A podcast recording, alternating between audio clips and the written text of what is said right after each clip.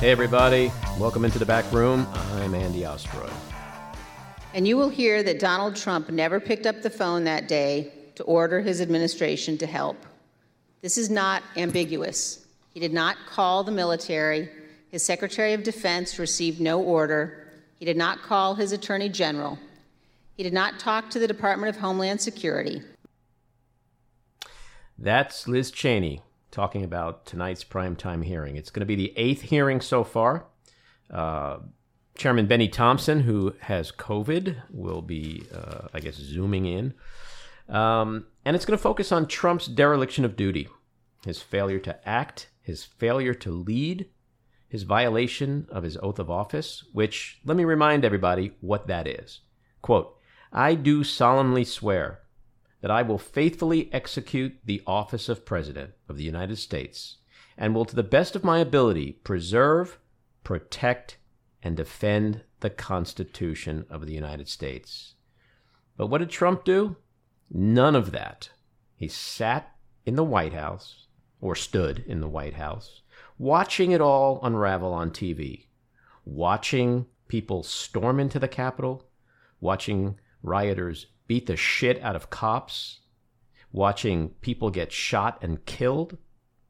He sat and watched it on TV and did nothing. So this hearing is going to be a minute by minute, play by play accounting of the now infamous 187 minutes between the start of the violence and when Trump issued this video tweet, video message. I know your pain.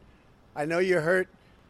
We had an election that was stolen from us. It was a landslide election, and everyone knows it, especially the other side. But you have to go home now. We have to have peace. We have to have law and order. We have to respect our great people in law and order. We don't want anybody hurt. It's a very tough period of time. There's never been a time like this where such a thing happened, where they could take it away from all of us from me, from you, from our country. This was a fraudulent election, but we can't play into the hands of these people. We have to have peace. So go home.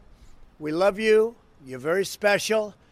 You've seen what happens. You see the way others are treated that are so bad and so evil. I know how you feel. But go home and go home in peace. Now, mind you, I, I, think that was like take 47 of that message because the first 46 takes were something like, I don't want to, I fucking, you, fuck you guys, you were right. Uh, you could storm the Capitol. We were, I mean, the, to get to this point where in between all his self serving victim bullshit, he says, go home. Like to get to that point, literally, I think took about an hour of, of coaxing him into that. And you have to remember that when he put that message out saying, we want peace, we don't want violence, we want this, we want that, that was after he sat and watched all of those things happen. So this, this message was completely uh, meaningless when it came out. And um, so tonight we're going to hear we're going to hear from two witnesses: Matthew Pottinger, who was a member of Trump's National Security Council, and Sarah Matthews, who was Trump's uh, deputy press secretary. Both of these people resigned, uh, I think, the day of J- J6. And it, it's important to note that these are not like deep state Democrats. These were Trumpers. These were loyal Trumpers who finally drew a line in the sand and said, What happened today was insane. And they walked. So we're going to hear from them uh, tonight. We're also going to hear things probably about how, you know, uh, Pottinger and Pat Cipollone, Trump's former White House counsel, and apparently like 3 p.m. stormed into Mark Meadows' office and was like, you, you, we, we haven't called the National Guard yet. Trump's inaction in those three hours.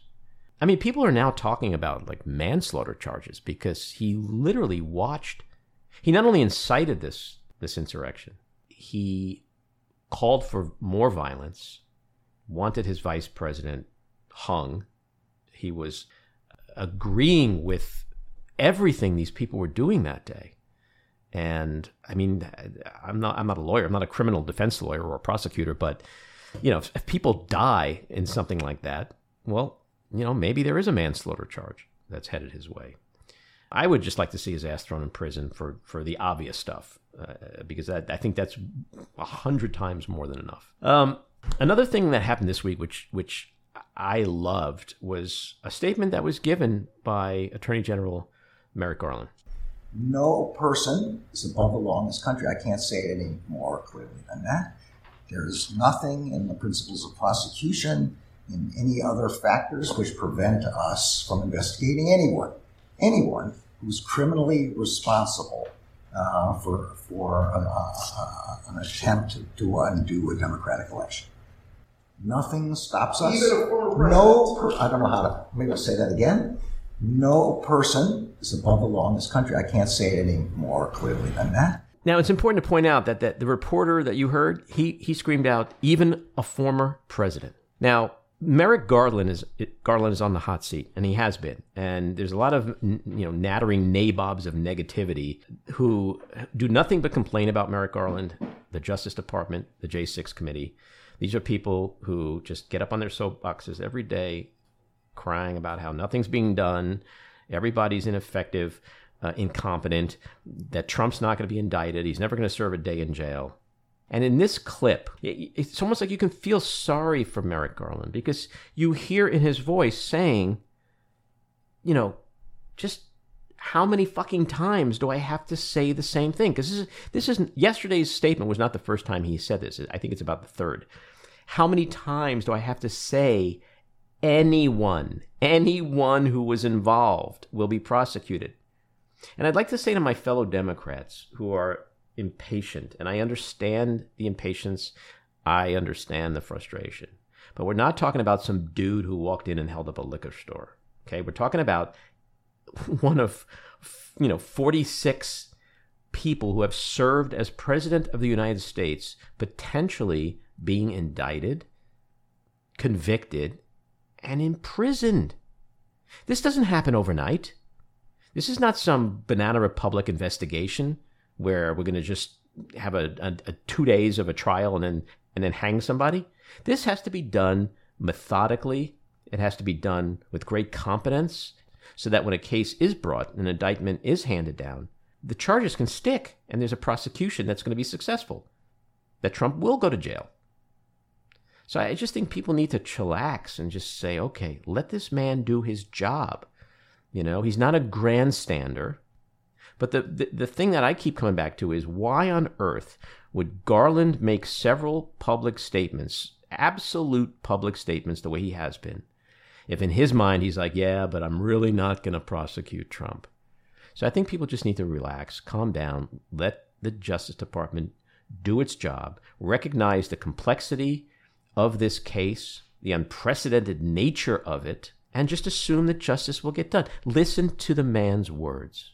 No one is above the law, and everyone who is involved will face justice. Another thing that happened this week, which was interesting, in the Maryland governor's race. Dan Cox, who is a, a Trump flunky, went up against Larry Hogan, the, the current governor, Larry Hogan, who serves two terms and he's term limited out, so he can't run again. His former Commerce Secretary, Kelly Schulz, who he endorsed. On the Democratic side, it's either author Wes Moore or former DNC chair Tom Perez uh, who will face Cox.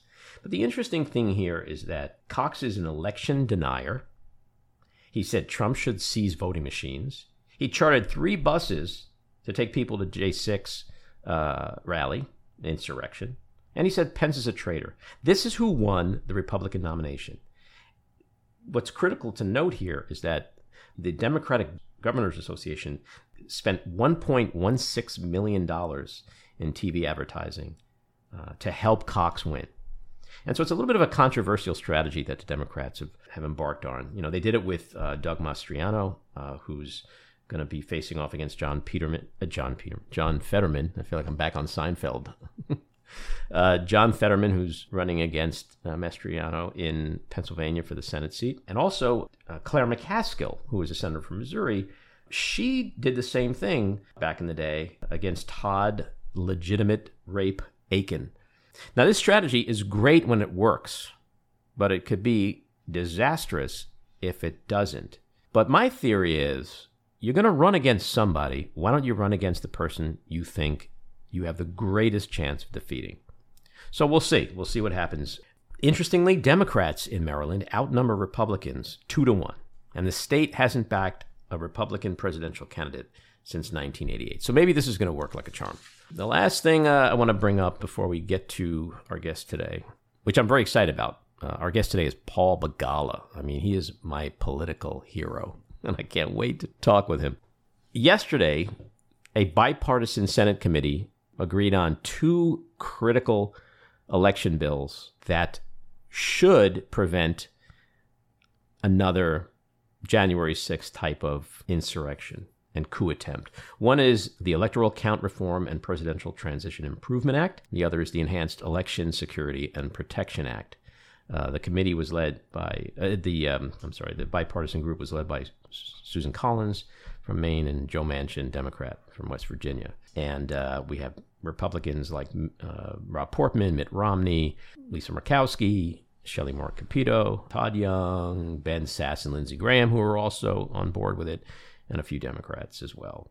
The first bill would clarify the vice president's role, which it stated was solely ministerial.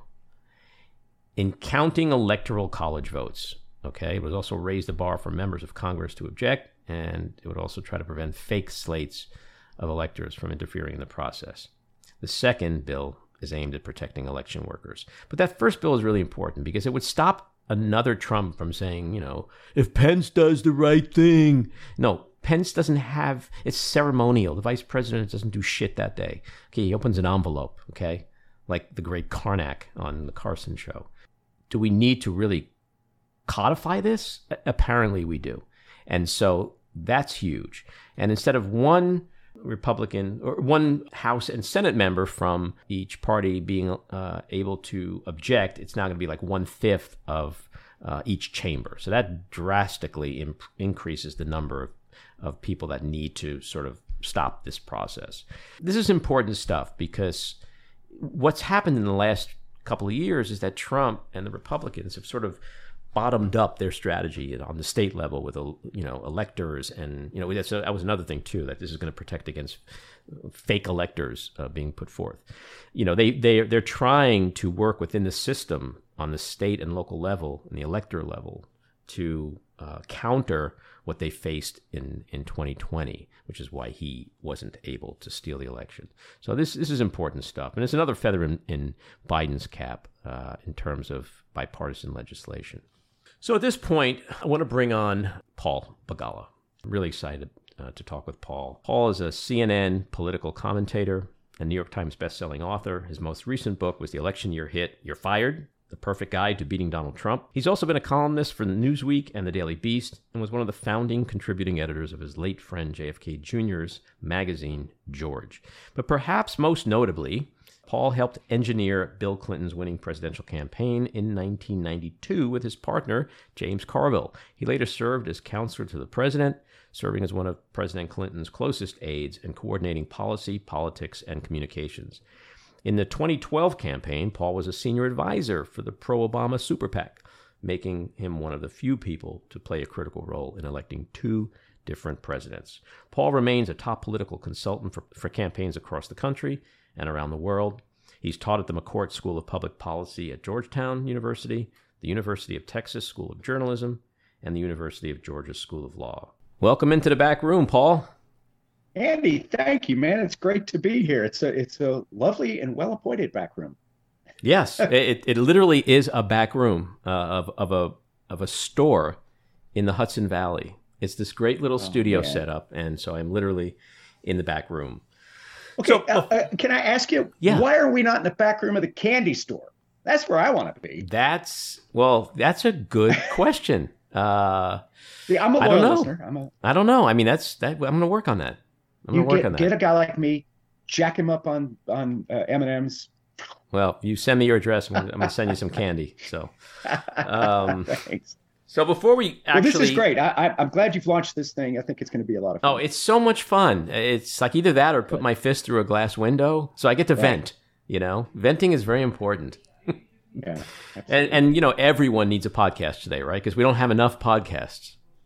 Well, it's the new, uh, there's a, the 28th Amendment, the Constitution requires every American to have a podcast. So I'm happy to help you with yours. Great. Thank you.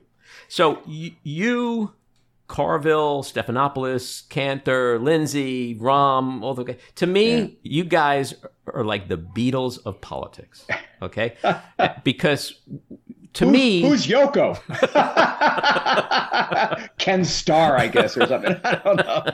Yoko did not break up the Beatles. Okay, um, I, I, I'm going right. to go on record with that. Okay. Um, the, the the no, it had to be centripetal forces that just right. yes, or the Beatles and, themselves. by the way, honestly, I still talk to James every single day That's for 39 awesome. years. I still talk to Rahm every single day. Now wow. he's in Japan. He's our ambassador. So it, it, has been every single day until he left for Tokyo. And I have to say, I'm in like withdrawal. Are you guys um, once or twice a week? Are you guys planning a coup? no, we just, can use that kind know, of coup. Because I was going to say that when you when you help uh, Bubba become president, that you know, it, it, I love music. So musically, that to me was like like Sarge, Sergeant Pepper hitting. Like that just transformed political campaigns and politics. People still talk about it. They still quote you guys, um, and uh, we, you know we're sorely missing that today. So I just want to say that you know uh, I'm I'm a huge fan. You're a political hero of mine. Um, so you you all got to work for a president uh, who was mm-hmm. brilliant, passionate, inspiring, uh, dripping in charisma uh, and yeah. likability, right? So then you look at like Trump, right? And people who went to work for like can you do you ever think about like what what did those what was the what were those guys thinking? Like what what was it like to work for that kind of president?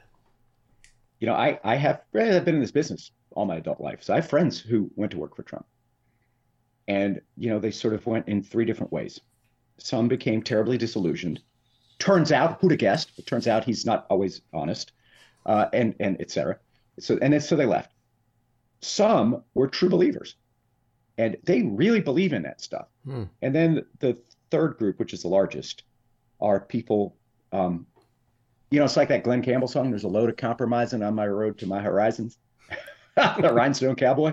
They're the Rhinestone Cowboys, and um, you know you have to be aware of that. Those incremental compromises, and you wake up one day, and he's sending an armed mob to murder the vice president and and, and I I try not to judge. I really do. I really do try not to judge. But how could you not? The people who know better, the people who know better, uh, and and th- that's the majority of them. It really is. It, it, there's not that many people who wake up in the morning and think, "Gee, let's ban every Muslim from the country." Uh, Gee, let's shake down the Ukrainians and mm-hmm. keep them from getting life-saving aid as Putin is invading so that we can dig up dirt on my opponent. I mean, very few people, seriously, including Republicans, but they've they've they make these daily compromises, and then they wake up one day, and they're gone.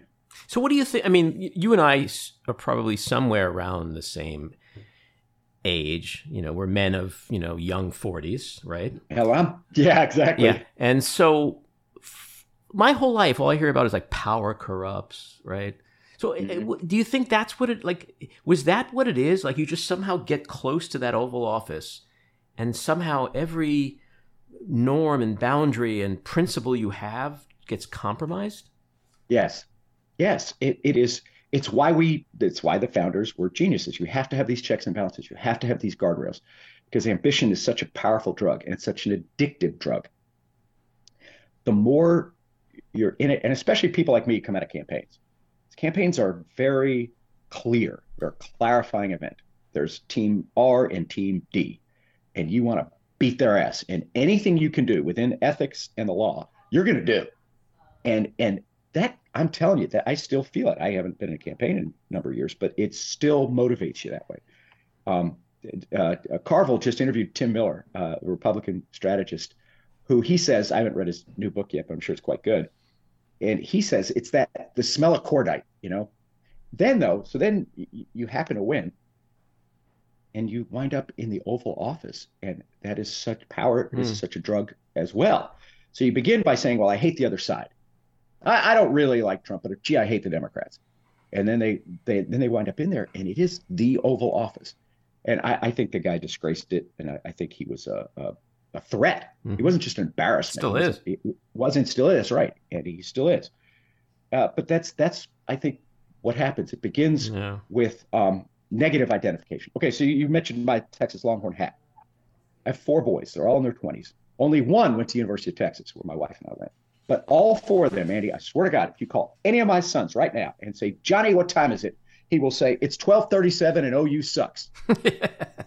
because Oklahoma sucks. Right. It's science. Right. You know, it, it, the only reason Texas doesn't fall in the Gulf of Mexico is because Oklahoma sucks. well, that's negative identification. That's an easy right. way to build a tribe. Right. And and it, it's much easier than saying I love Texas. Right. Because I love I do love Texas, but it has massive faults right now, politically, governmentally. So you hang in there by saying, "OU sucks." Right. Right. And, so when you when you that's what a lot of the when you talk about that kind of that kind of thinking, and then flip it around as I was saying before, and like the opposite occurs. Like you are mm-hmm. addicted to the the the the promise, the hope, the pr- America's yeah. progress, the future. You know, like when you think back on your on your time in the political Beatles, like what do you what do you what's one of the first things that comes to your mind when you reflect back on that period? Well, there were big things like beating the NRA, coming out of Texas, being a part of gun culture. I, I, I I'm a hunter. I own 20, 25 guns. None of them pistols, none of them ARs, because I'm a hunter, not a killer. And I respect guns and gun ownership, but they are fearsome devices and they have to be well regulated. And Clinton coming out of the South, he came from a state where more than 50% of the people in that state had a hunting or a fishing license or both. And he took on the NRA, beat their ass, with Joe Biden writing the bill, by the way. Uh, the right. Brady bill, Salt Lake Med. He got Ronald Reagan on board. He got Gerald Ford on board. Um, that's a big thing. And I guess I think about it a lot now. I, I, I heard Fred Guttenberg on your podcast, and he's just such a hero. Mm. the, the fact that he, like you, has channeled his pain into purpose is really admirable. Um, so things like that, mm. AmeriCorps. Mm-hmm. Okay, I, I, think if anything's going to save us, it's going to be service. We serve with people who are not like us, and we bond. Um, it, the things like that. I, you know, I played a tiny role in a very big uh, historical sweep, but I, I was proud to do it. And then there's the personal things. You know, the guy was so good to me mm. personally. It's so good. He he and Hillary treated my family like we were their family. Um, just you couldn't imagine someone being more kind. A lot of presidents are very aloof. Clinton is very familial. Yeah, I met uh, him once knows, at a at a fundraiser, yeah. and and I started talking to him, and I swear to God, like I I understood what everyone had said up until that point. Like he locks, like he, I literally felt like I was the only person in the room. And uh, he charmed the pants off of me and it was just like 5 minutes. And so that's a that's a real gift. And believe it or not I just recently started watching The West Wing. And like oh wow. as I'm watching it I'm thinking like this is Clinton and all these guys are like Begala and Stephanopoulos and all these young whippersnappers and they're all like loving government and loving serving and all that and the president's a genius and they're staying up late and they're talking and this and that and then you stop and you be like God what was what was the Trump White House like and it's like you, you can't even fathom it it's just nuts. I, I asked one of his very most senior aides that question. Uh, in the Clinton the first term, the Clinton uh, White House was more like a graduate school seminar. We were bumping into each other and talking too much, to tell you the truth. But over time, we learned what we were doing. And by the second term, with John Podesta at the helm, we were the most, I'm serious, we were, we knew what the hell we were doing. And I think did a lot of good there too, but less drama. So I asked this exceedingly high ranking uh, Trump official uh, what it was like. This is the first year of his term. And he said, You wouldn't last a day. And I said, Why? And he said, Because you're used to like people stand when the president walks in the room. You you don't go into the Oval Office unless you're summoned and requested. He's like, this is utter chaos. It's total chaos. And um, he, he said, it's. I said, why? And I swear to God, this is what the guy said. Because he's a madman. and I was like, what are you doing? Why you want a madman with six thousand nuclear weapons and 1.3 million troops and trillions of dollars of spending and 11 aircraft carriers? I don't think so. Hmm. But he was serving the madman. Well, I, I always say he's a sociopath. We actually had a Mm-hmm. sociopath as a as a president. Um, before we get to the hearings, I want to ask you one other thing. Uh, since I am such a fan, I sat for a few times in the audience of Crossfire back in the day, and and loved that show. Whenever I would travel for business to DC, it was always like book those tickets in advance. And uh, I gotta say, I, I mean, I, I didn't agree with him, but I, I kind of liked Tucker Carlson, right? Like a lot of people did. Like, what the hell happened to him, this guy? When when is it what we were saying before about power corrupting and all that? Is that is that all it is? Because he I- went I so far to the right. Yeah, I don't know is the honest answer. He and I were terribly close, and I have not criticized him in public because we were very, very close friends. Mhm. You know, we're not in close touch now for obvious reasons because Mm-hmm. I can't stand what he's saying on TV. Right. Now, I'm a very faithful Catholic, and they teach us. Nancy Pelosi says this all the time: love the sinner, hate the sin. Right. And that's a real central tenet of Catholicism. So I can tell you, I love Tucker. Can't stand what he is saying and doing in his TV show. Um, yeah, you know, it's interesting you say that. What my my late wife once, not once, many times said to me, you know, when you look at people in this world who anger you and do do bad things to you, rather than get angry back, try to think about like why they do what they do. It can help you.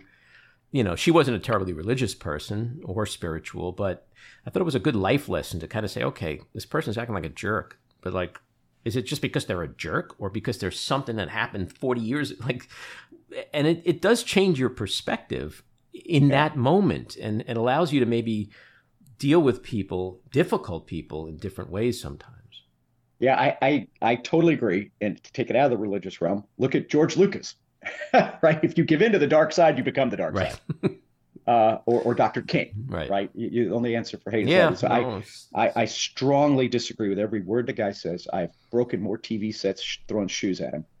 Uh, I, I turn up the brightness button, but he doesn't get any smarter.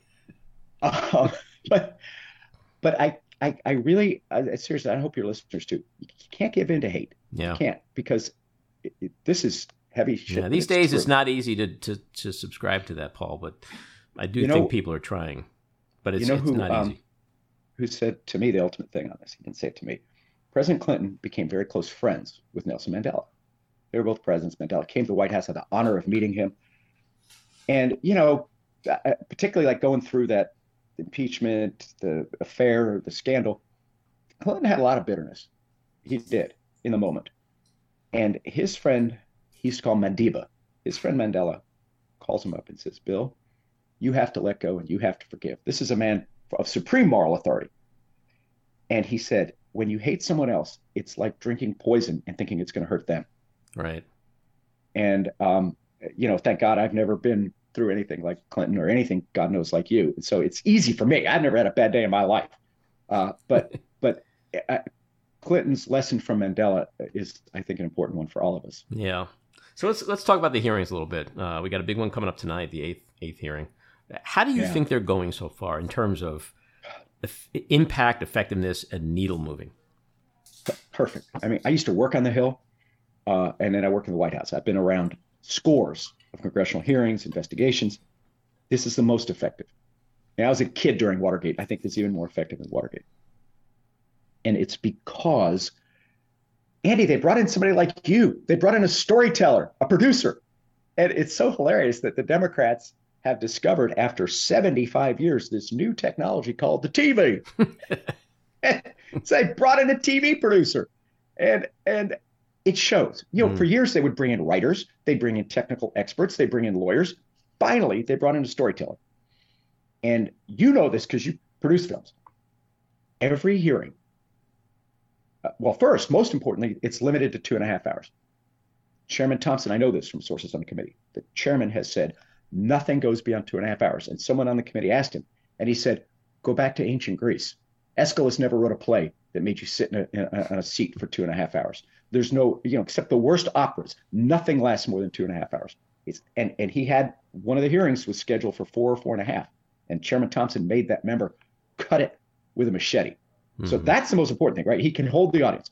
But then structurally, I mean, you know more about this than I do, but a, a great TV series, the first 10 minutes is a car chase, and the last 10 minutes is a cliffhanger. And in between is substance and plot and character development. but every one of their hearings starts with a car chase and ends with a cliffhanger. That's and uh, interesting. I I think it's great. Yeah, no, it seems like it, it- does seem different than what Democrats typically do because eh, being a Democrat, I'm, I'm often most critical of my own party because they can't seem to master the messaging the way the Republicans have, the way the way you guys did, you know. But then again, you were the Beatles, so you know there's only one Beatles. But um, but they're I- doing I, I it just want to be Ringo. That's all. I just want to be Ringo. Just hang out with these geniuses. Ringo like was Carl the. I say this as a drummer. Ringo was the heart and soul of that band. The only Ah, other guys get the go. credit, but without Ringo, y- you don't have anything. Um, That's why they fired poor Pete Best. Poor Pete Best. Can you imagine being in in whenever you have like a low day, always think about like it could have been worse. You could have been Pete Best, right? My God, what that guy must have gone through.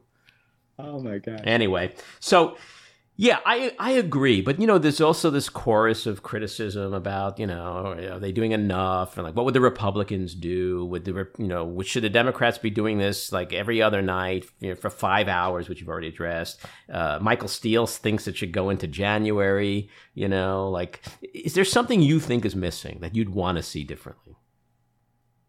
No, uh, th- I want to see the report Mm-hmm. um, because that's going to be definitive. And I hope and expect that they're writing that for history, not for the election cycle. That this is going to matter. I, I can tell you, I, I defended President Clinton in his impeachment. I was part of the impeachment team. One of the first things I did, I went back to the Federalist Papers. What did Hamilton say about impeachment? I went back to the Watergate hearings. I watched Barbara Jordan, who was my wife's professor and mentor. Hmm. I didn't really know. I met her through my wife, but but my wife was close to Barbara. I so I watched her. She's long dead, and she still spoke to me. I sat there in the West Wing playing tape of Barbara Jordan speaking about the Constitution. It inspired me.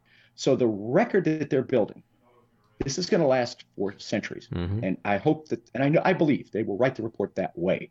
Um, the the fact that they have produced such great storytelling really, really matters. It does. But then now, I, I, at the end, I want the volume for history. I want the complete uh, uh, uh, history, because every time I'm learning something, I thought I knew. Right. Well, that's And been the interesting part. It hearing is. I've It learned- is. They are creating history every time they have a hearing. I want to play a, a clip from Jamie Raskin. And our hearing next week will be a profound moment of reckoning for America. Is he's referring to tonight?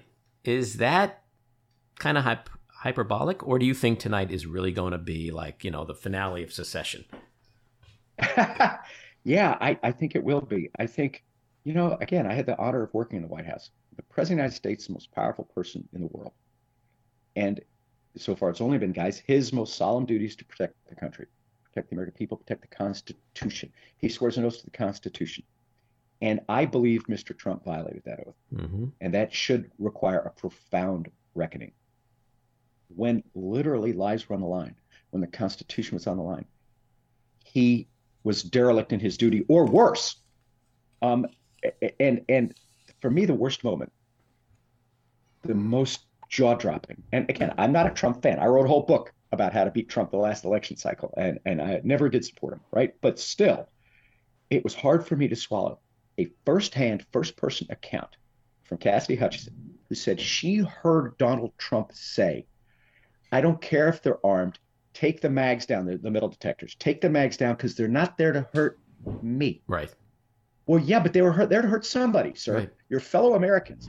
And in fact, the vice president and the speaker and lot of the, the members of Congress. And by the way, they were there to hurt the Capitol police officers. Mhm. Over a hundred injured. Um, so it, it is it is actually mind blowing. I, I think you're right that he must be a sociopath. I never took freshman psychology. Well, if you don't go, know. I once went online and I, and I looked up, you know, characteristics of a sociopath. He's literally 10 out of 10. like you can't get more sociopathic than Donald Trump. And the That- the that- thing you just mentioned, it's like yeah, that they they're not there to hurt me. Like he's okay with people getting killed. I, I mean, I think this that's is like my hobby horse about uh, nomenclature, though. Uh, you know, I've been exposed in my family uh, uh, mental illness, and I know and love people with some very profound mental illness. And people interchange sick and evil in a way that I don't like. Right? My my people I love who are mentally ill, they're not evil. They don't hurt people. They're just sick, and they need help, and they need medicine, and they need therapy. So I don't think of Trump as sick.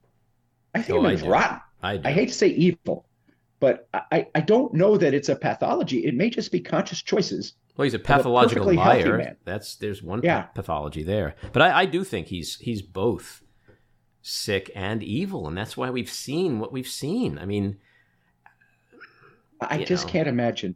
I can't. This that that that that statement from uh, Ms. Hutchinson, knowing that armed men, they were almost all men, coming after his fellow Americans and his Constitution, that ranks up there with telling General Kelly in Arlington Cemetery, where my father-in-law, a war hero, lies in honor. right?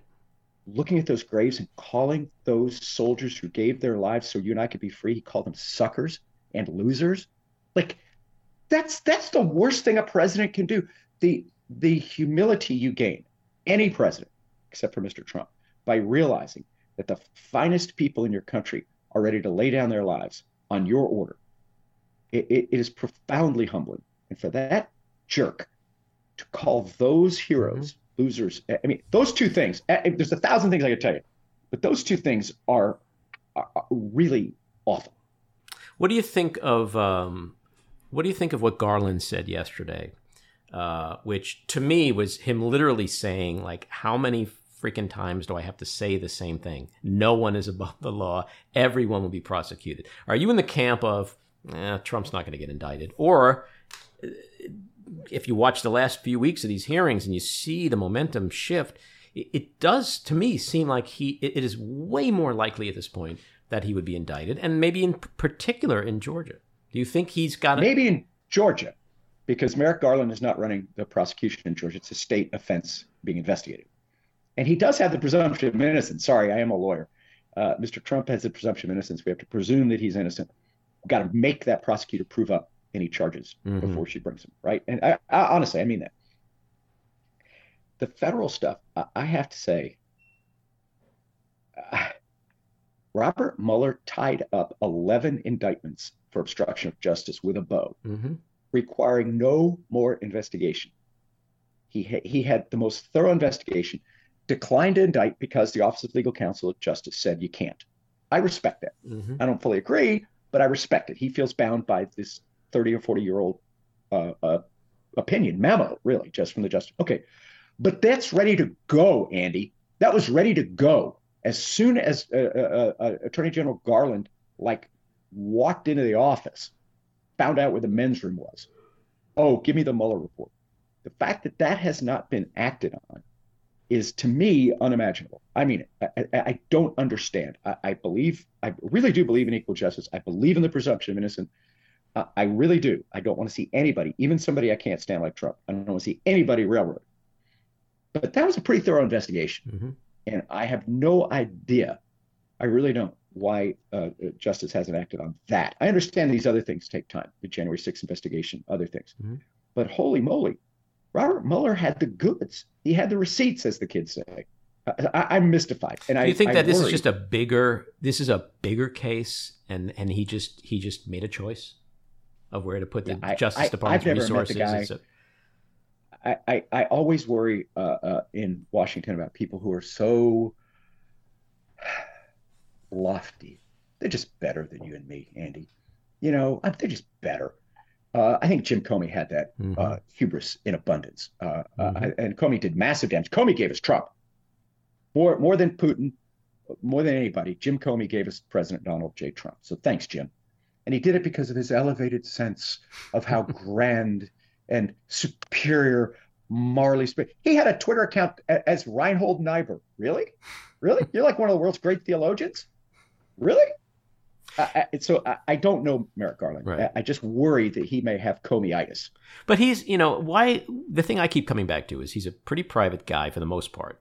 Yet he's made two or three very absolute public statements, all saying the same thing. You hear the exasperation in his voice yesterday. You know, we're talking, we're not, I mean, we're talking about in the potential indictment of a former United States president. Why would he make those statements if, as he's making them in his mind, he's like, "Yeah, but except Trump," you know, like I, I just I can't I can't not go back to that every time I hear him speak. Yeah, and it may well be that he's um, very methodical, He's certainly not political. I don't even know if he's a Democrat, um, but he's very methodical, and he's going to. Be, that may be, mm-hmm. and maybe that's why he keeps saying that. But it's sort of a, a, a truism. You know, water is wet. Mm-hmm. No one is above the law. Yeah, that goes back to 1215 in the Magna Carta, sir. We know that. I just want to know why you haven't acted on Mueller's report. Yeah, no, that's a, that's a great question. I think a lot of people share that frustration with, with the whole the whole Mueller saga and and how it ended up. Um, jumping back to the hearings for a second, I know Maddie, my co-producer Maddie, uh, uh, had a question for you. Uh, yeah, hi, Paul. Uh, nice to meet you virtually. Hey there. Um, I had a question actually. Since we've been online, the House just passed legislation to enshrine the right to contraception into federal law, and only eight Republicans voted for it. Whereas on Tuesday, we had this sort of odd uh, Respect for Marriage Act where we had 47 Republicans. I'm wondering with those two bills, um, what do you think is going to happen in the Senate, and how will this be used in the midterms? Well, it, it does show, uh, Maddie, that, that first, nice to meet you, virtually. Thank you. Uh, it, it shows you that the Republican Party has really gone to the extreme. I mean, good Lord, if they don't think that uh, uh, people have the right to contraception, you know, that's preposterous. Um, and by the way, the 47, the press has all given them kudos. 47 is only 22% of the Republican conference. 22%. Okay, I mean, 78% voted no against a, a, woman's fundamental right to choose. I mean, I'm no, sorry, against gay marriage, against marriage equality. So, and by the way, 55% of Republicans support marriage equality. 55% of real Republicans, think of the Republicans in your community or your family, my family, people I grew up with, most of them now are for marriage equality. You know, uh, uh, there's a great joke a friend of mine tells in, in in Texas. He said, "I'm for gay straight. So I'm for gay marriage. That'll be just as miserable as we are." you know, uh, and yet so only 22 percent. I didn't realize, Maddie, only eight congressional this just, Republicans just came across while we were while you were talking to Andy. Well, they're extreme. And here's how it would play in the midterm if I were still running campaigns.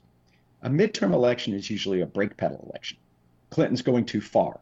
Obama's going too far. You know, all that health care and stuff. So people said, okay, we don't want so much health care. But whatever.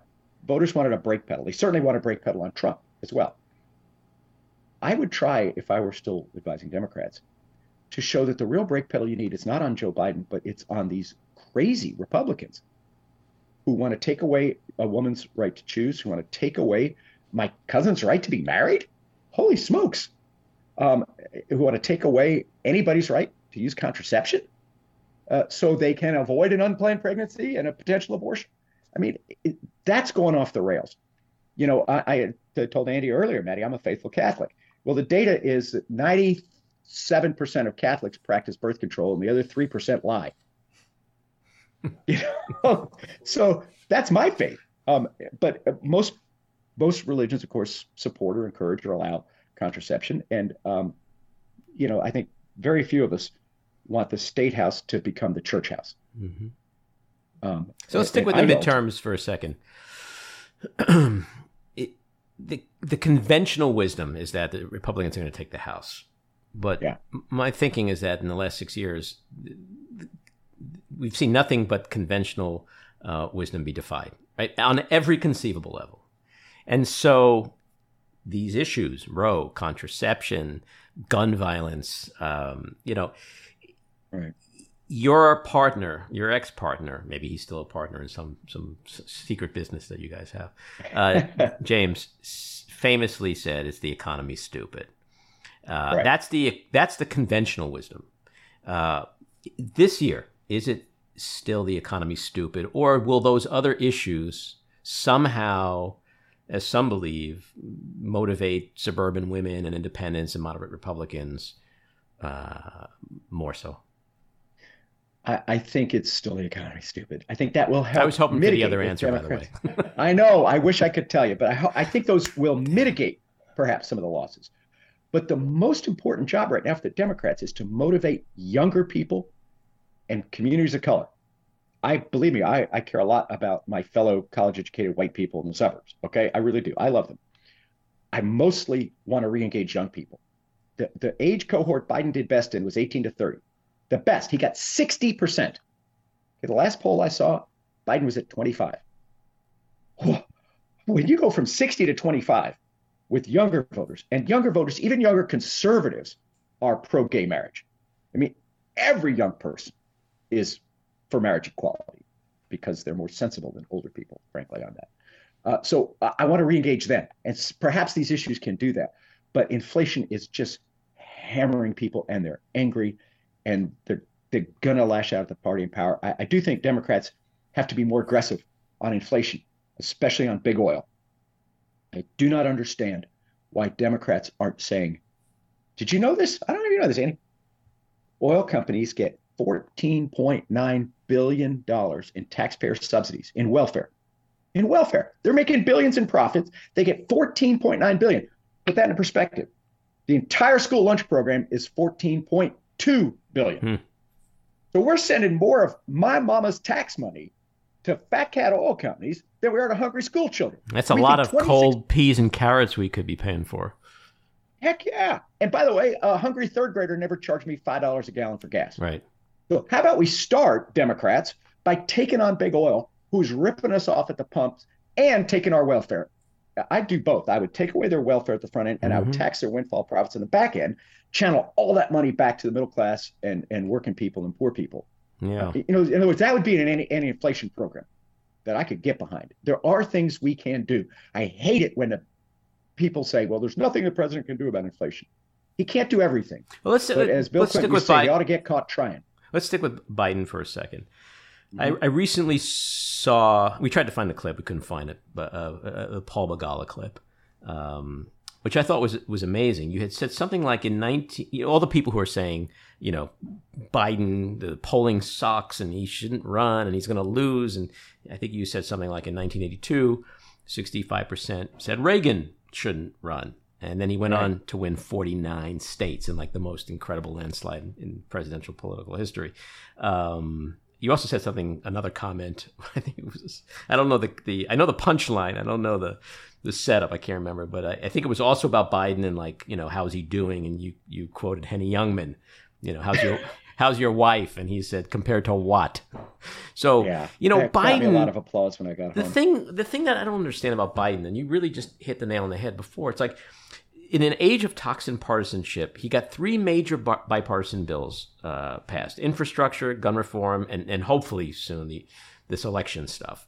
Uh, when you factor in historic job growth and increasing wages and COVID successes and record judicial appointments, um, his push for better healthcare, healthcare, and and his commitment to climate, how is his approval so damn low? What's missing? You know what's missing? Party loyalty. I mean it.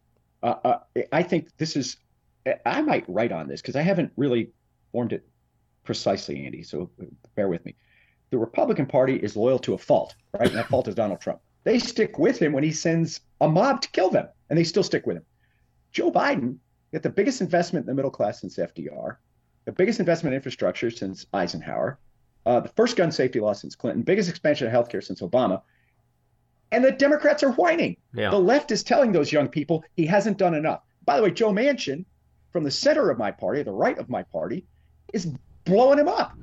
So, uh, you know, uh, we're all in the same boat here, but a lot of people in my party on the left and on the right are punching holes in it in a boat and then blaming Biden for them getting wet. Yeah. Well, it's I'm interesting sure, you say this. They Matt, just get the hell in line. I want to throw it to Maddie again because he has a, a, a great question, literally about what you just said. Yeah, no, on that same topic, I it seems like the Republican Party has an actual base of like 60 to 70%. I'm sure you know the number of, you know, white evangelical Christians or Christians that aren't right. evangelical. And and the Democrats don't have a base for good reason. There's a dispersed group of people. There's blacks, there's uh, people who believe in gay marriages. I mean, it how do we uh, sort of bring everyone together in the Democratic Party on topics that they can agree upon? And, and is something like Respect for Marriage Act one of those items? That's a great point, Maddie. That's right. I mean, look, Republican coalition is the white and the whiter. You know, the uh, the the uh, old and the near dead. you know, I mean, it's just a really simple coalition. I mean it. Um, uh, uh Democratic Party is very, very broad every race, every religion, a- a- everything. So we want to hold them together. Uh, but we do have a base. This is where I disagree. And it's the press always gets this wrong. They think of the base of the Democratic Party as the overeducated, over opinionated, over caffeinated white leftists on Twitter. We're total pain in the ass. I suppose I'm one of them. But they're a pain in the ass and they're not the base of the party. The base of the party, if you think about it, it's a church lady in Orangeburg, South Carolina. It's people of color, especially women of color. They are the heart of the Democratic Party. They're the base of the Democratic Party. Now, they're not spending a lot of time on Twitter like I am. Okay. They don't punch above their weight. All they do is, you know, run the country and save the Democratic Party and elect Democrats to, to office. And so, uh, like, I thought it was critical that the president finally put an African American woman on the court. She's amazing. I don't know her, but I've read her stuff. Uh, Justice Jackson, she's amazing. Um, Democrat, if I were advising Biden, I'd say, here's the program build back Biden. And you build back by starting with your base. And the people who made Joe Biden president are not the well off white leftists on Twitter. It's communities of color, it's black people, black women, uh, uh, Hispanics, Asian Americans, Native Americans, immigrants. Like start there, sir. And don't worry about pleasing the, you know, the bologna sandwich BS artists on Twitter. You know, get back to the heart of the real heart of the Democratic Party. And you talk to those folks, and I do.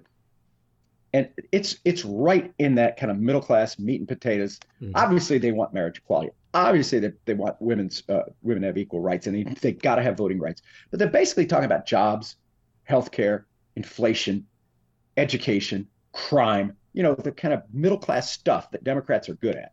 And then also that's the we lost the white working class too. Everything you just said is what should appeal to the white working class. I, I am not sure how exactly we lost the white working class. I have my own theories. I, I, sometimes I think it's all racism and cult of personality, and other times I think other things. But how do we get those people back? Uh, yeah, it's well, it's hard. Because that's the people we, we do we, stuff for, right? well, that's the thing. The party that, in, that invented the weekend. you know, uh, my wife watches Downton Abbey. I haven't seen it, but she said there's a scene where one of these like rich ladies in England, 100 years ago, looks up and says, "Weekend? What is that?" you know, Democrats invented the weekend right. by having you know wage and hours uh, uh, limited. So we we have lost. Now, a, lot of it is the way we talk and who we put up. You know, I think again, Biden is president because he's not. He, he talks more like the factory floor than the faculty lounge, mm-hmm. and that's the real heart of the Democratic Party. It's you know, my great uncle Billy was a steelworker. My grandfather was you know, an electrician, um, and those people built the Democratic Party. The Democratic Party helped build the middle class, and somewhere along the way in my career, we've lost that thread.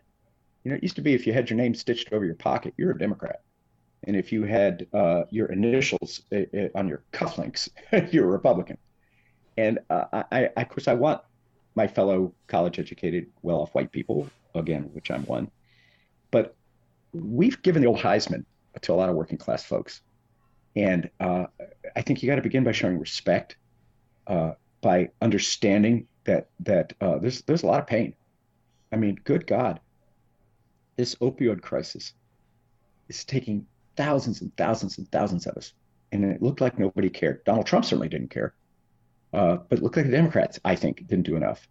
So I, I think you got to show respect, but you got to start with those economic middle class issues rather than the more divisive social and cultural issues, where I'm down the line, you know, liberal on those.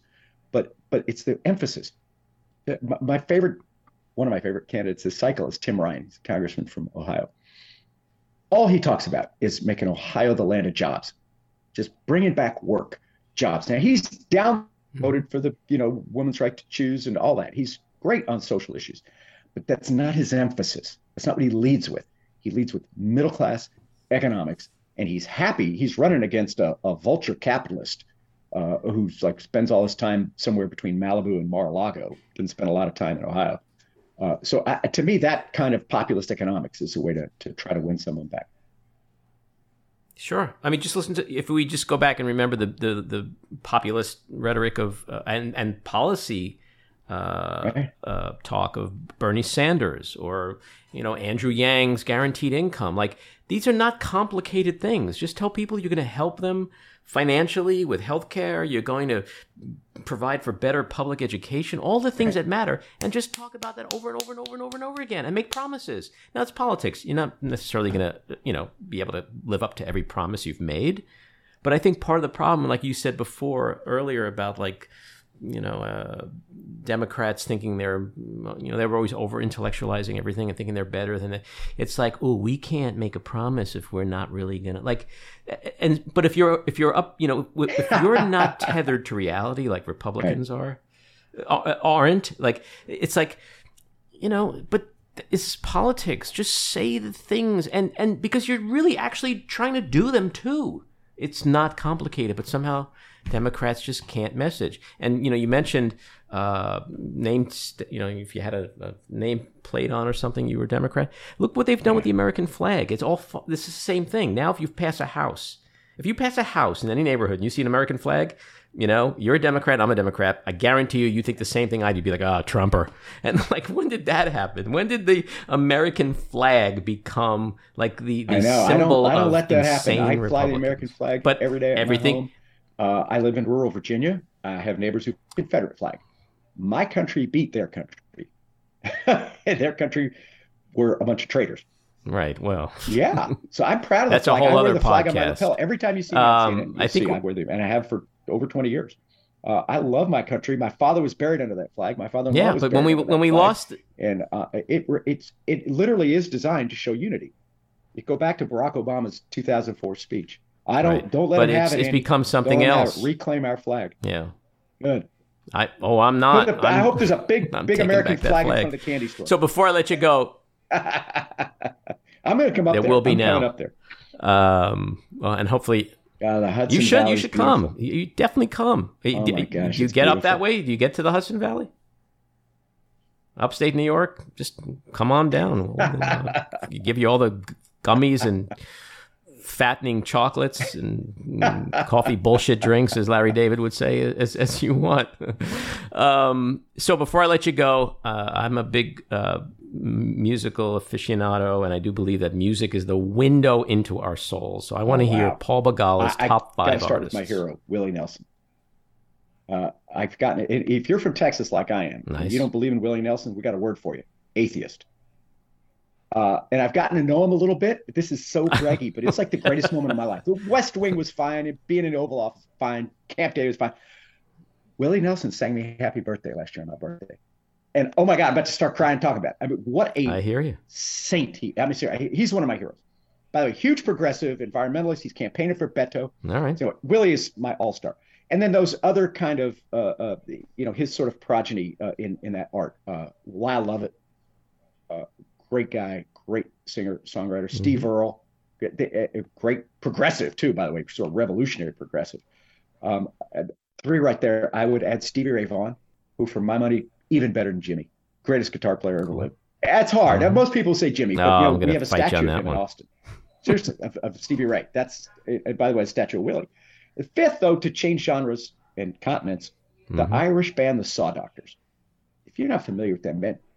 I thought you were going to go like Snoop Dogg or something. But Saw Doctors are phenomenal. They're great. They're they're Well, I'm going to check them out. One of the things I love about asking people this is that I actually make notes and then I go and I check out music and I, I start listening to all kinds of stuff I've never listened to before. Actually, here's a, a couple. Jason Isbell and Turnpike Troubadours are a uh-huh. newer right. generation. Maddie's got a thumbs up on that. Yeah, so apparently Maddie great. knows who you're talking about. Yeah. Paul, Jason Isbell thank you is so a much. genius. He, he's a genius. I'm sorry. Go ahead. No, uh, I'm going to check him out. Uh, gen- you had me a genius. Yeah. Uh, thank you so much, Paul. This has been great. You Andy, are, this is uh, great. I'm so glad you're doing this pod, man. Thank you. You're such an entertaining guy and a smart guy. Those are two dynamic qualities. So uh, I gotta hope go you'll pop come back. popcorn for the hearing tonight. yes, I'm excited too. Take care, Paul. All right, brother. Thanks, man. Yep. Bye bye. So there you have it, episode six in the can. We'd love to hear your thoughts, so leave us a message at 845 307 7446 or email us at backroomandy at gmail.com. And you can follow me on Twitter at Andy Ostroy. At this point, I want to say thank you, Maddie Rosenberg, engineer and producer extraordinaire. Cricket Lengyel for our logo design and uh, logo and design. Uh, Andy Hollander for our kick-ass music, and uh, again, a big thank you to our amazing, engaging, entertaining guest, Paul Begala. So keep your eyes on Washington, Hollywood, and your own backyards, and we hope you'll join us again next time. Have a great week.